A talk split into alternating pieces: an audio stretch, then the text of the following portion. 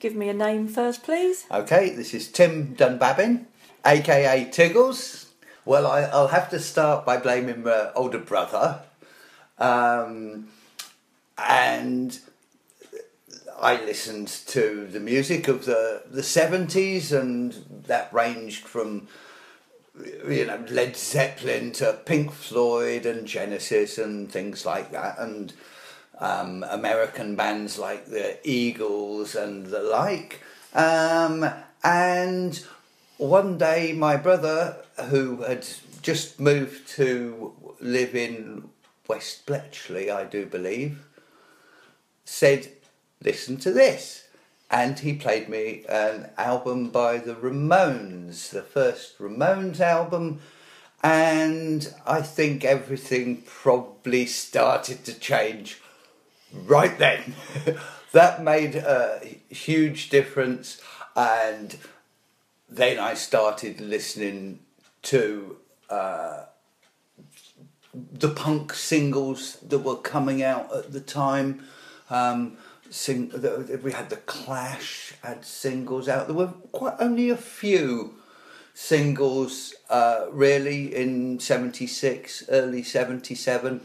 Um, but that was the format really, and the um, the Ramones had an album. Um, Patti Smith had an album.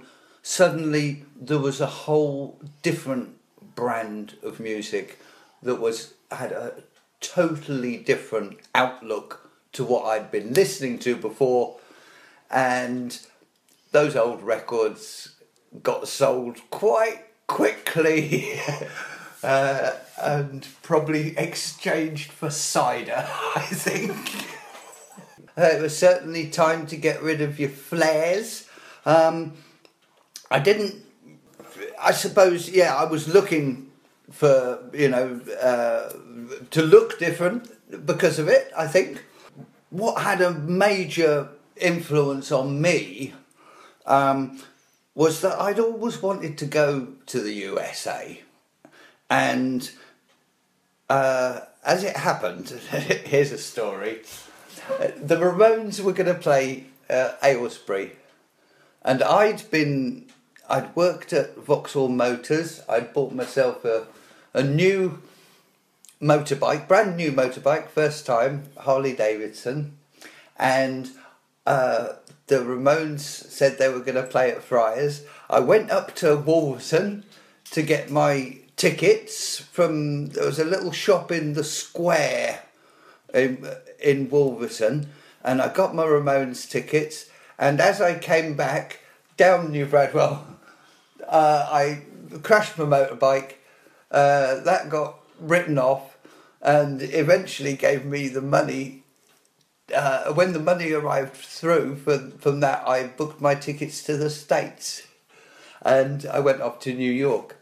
Nobody that I knew had ever been to America and everybody said, "What? You're going to New York? You'll be dead on the streets within a day." We're talking early 1978. So punk was quite well established. It was being featured in the newspapers. Um, it was really, you know, they, they, you know, they had lots of pictures of people and things like that. So it was getting quite accepted in the UK. I went to the to New York but in New York, there was nothing of the sort because most Americans didn't know anything about punk, and it was a very tight and closed little scene in New York. Um, and I used to work at the CBGBs and all see all these bands. Uh, so it was great, and that probably had a a big influence on me. And I came back after a year, and I had I would had two things that I wanted to do, and it was going to be either one or the other. It was either form a band or start a rock and roll club, and that was that was where I was coming when I arrived back in Milton Keynes after my time in the States. They were took the, I was going to do one of the two things. I suppose I sort of looked at both, but there really weren't. I didn't have any experience of running a club. I didn't see any easy places where I could. Uh, so I put so I got my band together instead. Places did appear to play at, so uh, yeah, we, we we got a band together. Once I got back, I was living in Stantonbury at the time, uh, and so I went back to my old school um, just to see some people. Got talking to a few people that I knew already. Um, one of whom was Patrick Milne, who used to live. Well, I used to live in Lakes Lane, and he lived opposite.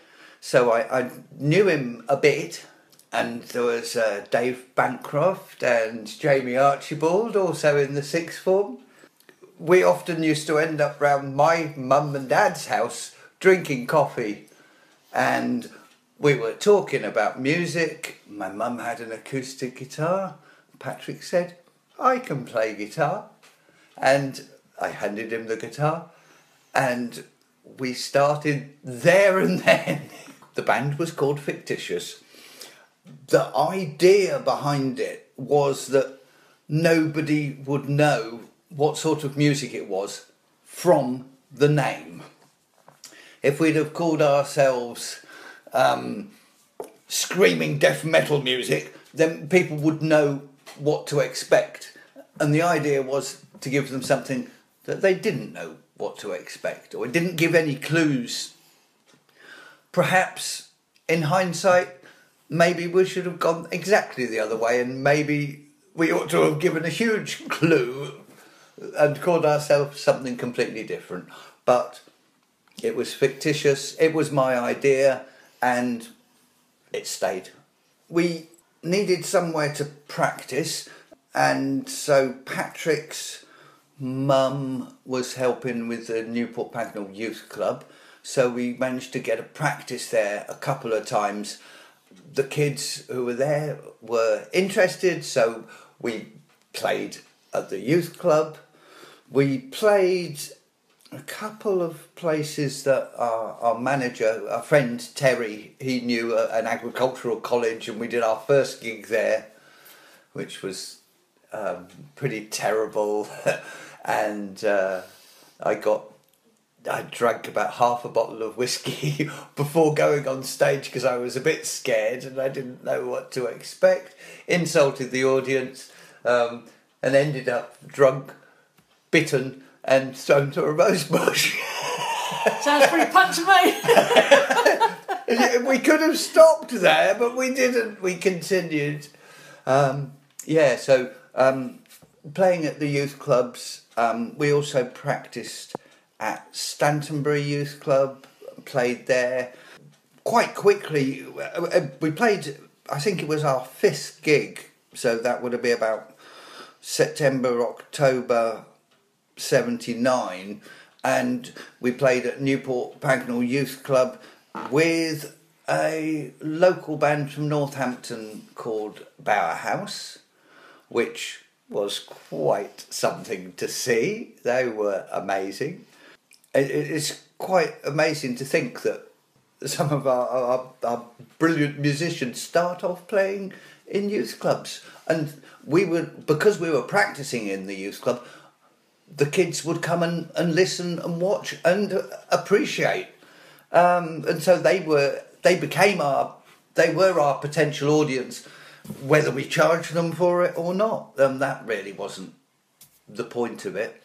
I remember we put our the first gig that we promoted our that we did ourselves, um, we played at the back of the Crawford, and we did put up the posters ourselves. We used to go out at midnight and post at bus stops in Milton Keynes. Bus stops in Milton Keynes were very important because none of our people of our age really had cars or anything like that, so buses was the means of transport. So to put a poster at a bus stop was a very good idea.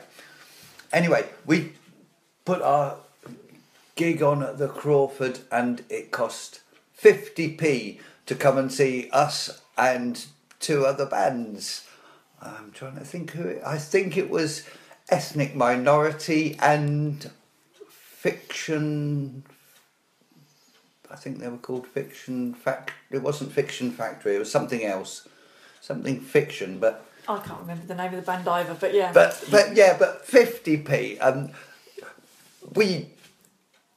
I, I'm still proud that we went out and played. You know, two people. It was about expression. It was about our own performance, in a sense, in a- musical sense. We were wanted. We liked our music. We wanted other people to hear it, and it would be pointless to charge five pounds because nobody would have turned up anyway. So, uh, but as I say, I'm I'm very proud that we were able to put on an evening for fifty p, and I don't think. I, I think other people ought to do the same these days. Uh, you know, when you when you see costs of fifty pounds to go and see uh, famous people, that isn't really doesn't really um, have the same ring to an evening for fifty p. I suppose also music was in a way influenced by the fact that we were playing live. We weren't making records really, we- although we would have liked to. Um, and we felt that what our aim was that people would come and see our band maybe for the first time, but by the time they had finished it, the songs were interesting enough for them to enjoy them on first listening. You know, I, if, we go back to sort of Pink Floyd or something like that, then you, people would go and see them, but they'd listen to the album a hundred times beforehand. They knew what to expect. We were in a different situation. People were coming to see us. As we said, the name didn't give it away. We wanted punchy, poppy, poppy enough songs that had choruses that by the time you got to the end of that song, people could be singing along. And to some extent, we, we achieved that, I feel. We would listen to John Peel, that was the ultimate uh, arbiter of good taste in terms of punk music. So uh, that was that that that was uh, uh, on access to national level.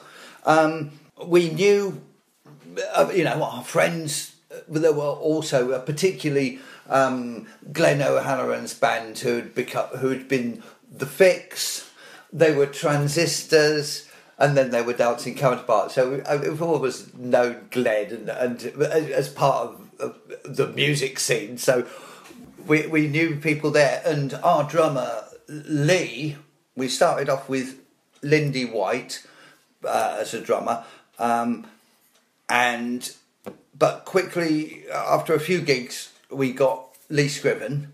Now Lee had played with Glenn, Glenn's band in the Fix, and I think in the Transistors as well. Though I'm not sure whether at that point Grant had taken over. We started going to Pear Tree Bridge Youth Centre.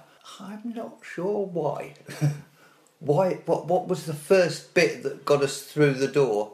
My very good friend Dave uh, was squatting, almost squatting a house in Tinker's Bridge, so that was very close. So maybe that's why we were around Pear Tree. Um, we also uh, the the, Jevons family, a very influential Jevons family, were also living in Pear Tree Bridge at the time, uh, and the Pear Tree Bridge Youth Centre really became a focus of the music of Milton Keynes. I suppose very very clever, sensible youth workers who realised to some extent, what we were interested in and helped facilitate what we needed, whether it was places to practice or ve- a venue to play at.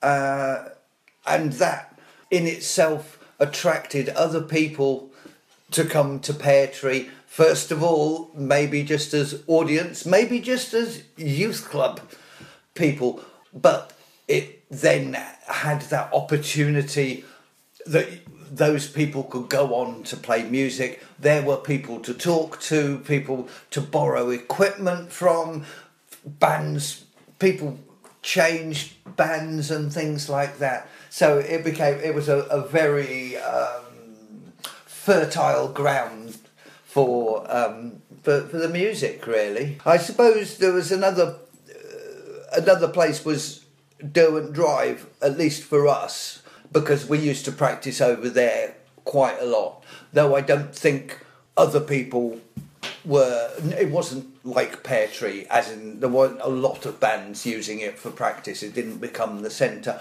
but it was. I think feel it was an important uh, place for us. And when we were practicing there, we got to know a lot of the people from West Bletchley, and uh, you know they liked our music. It was. It, it was that was that was a really good time and uh, you know we picked up a lot of really loyal fans there um, from the from West Bletchley who will still see you in the street and reminisce about the the great times. There was a small record shop in Milton Keynes city centre. Milton Keynes city centre had only sort of pretty much just opened, and I'm trying to think what the record store was called. I do you remember what it was called? Criminal, Criminal Records. Yeah, Criminal Records. Criminal. Records. That was that was they were they were great because they would get all the fanzines and the singles and things like that. So that was excellent. Unfortunately, they like most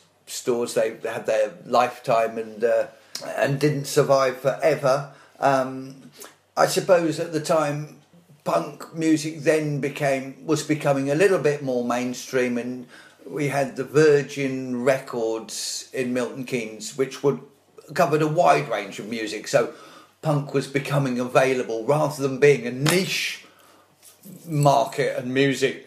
It was drifting to the mainstream. Really, not that it was drifting to the mainstream. The mainstream accepted it, perhaps. well, the fictitious had split up really because of inability to get a recording contract. You know, if we'd have got managed to get a, re- a recording deal, I feel that we would have, well, we would have gone on. Who knows? I feel that the, the, the doll was, at the time, you know, if you look at what was going on in 1976, 77, we were 3 million unemployed. So, in, in a sense, punk arose because of people being unemployed, having a some time on their hands, but also being a little bit ostracized from society because they didn't have money because they didn't have a job. So uh, if you look at the early starting of punk, it was about going round to charity shops. It was about utilizing grandad shirts and things like that. It wasn't about buying your uh, Clash T-shirt from the Virgin Megastore. It was about adapting and utilizing what you could and surviving on very very little money. And you know, arguably that's where the creativity came. You know that you don't throw away that pair of boots. You know, if you don't like them, you just paint them a different colour. You know, if you if you don't like eh, your T-shirt, well actually with a few slashes of, of a razor or something like that, you can actually make it different. And you also it was it got stares from other people because you were doing something that they didn't dare. My parents weren't adverse to us wearing our t-shirts. Uh, we didn't have anything outrageously rude on them. You know, we wore leather jackets. We various times had had motorbikes, so that was quite acceptable. My parents were at least uh, you know, happy that I was doing what I liked. And as our band really got bigger, started playing larger venues, getting more people coming to see us, they realised that we were doing something really good and uh, and and really happy to support it. Um, not out there to influence it, but just to let us do what to let us do our thing, and uh, you know that that's a great confidence. I didn't have to rebel against my parents. I suppose I ought to add something about the Art Vandals, Right. which were a band quite close to my heart. The Fictitious had folded and people gone their separate ways. And at first, I did a band called the Ludo Experts, which was um, interesting because it used they they were my friends. So I had Mark Page on drums, I had Mark Jevons on bass, and we got a guy called Graham D to play guitar. I, I sort of knew Graham, and uh, that was that was great. So and we worked some some good stuff with uh, the Ludo experts, but they didn't. We didn't survive for very long, but Graham has gone on and had a, a very interesting career as well. I'm pleased to say. But then we formed. Uh, I formed with Dave Bancroft. We formed the Art Vandals. It started off when we were at a festival. I think it was Hood Fair, and we didn't. There were some hippies playing guitar and drums and doing all the right things, and we took over the stage. Dave got on the drums, started playing completely out of time, and all the others couldn't manage to, to keep up with it, um, uh, which allowed me to come in uh, and take over the vocals. So the Art Vandals at first were drums and vocals, and uh, we had a philosophy was really that music had been done and we were undoing it. Uh, and so we were a very minimalist, anti music band. Um, we had, it grew and developed uh, in the sense that we had more people come to play with us. With the idea was that if you could play a musical instrument, then we certainly weren't going to let you be in our band, or you weren't going to play that instrument. So uh, I used to play guitar because I can't. Um, we had people who played um, scaffold pole, I seem to remember. Um, we had uh, started involving the kids from Spencer Street, where I was living at the time. So we had them playing things like saucepans, banging saucepans together, um, with a mix of using tape machines and things like that, all completely anarchic. The concept of the Art Vandals was flexible, so it was able to be created in any situation, really. Um, my friend Steve Hastings, who was from Spencer Street, eventually went and lived in Germany and started the Art Vandals over there on a completely different tack, and they actually could play. I did the Art Vandals in uh, Aberystwyth, and we played uh, Huntsab benefits, and uh, you know, with loads of different people with the same philosophy. And sometimes it went down really well. People really understood the, what was going on.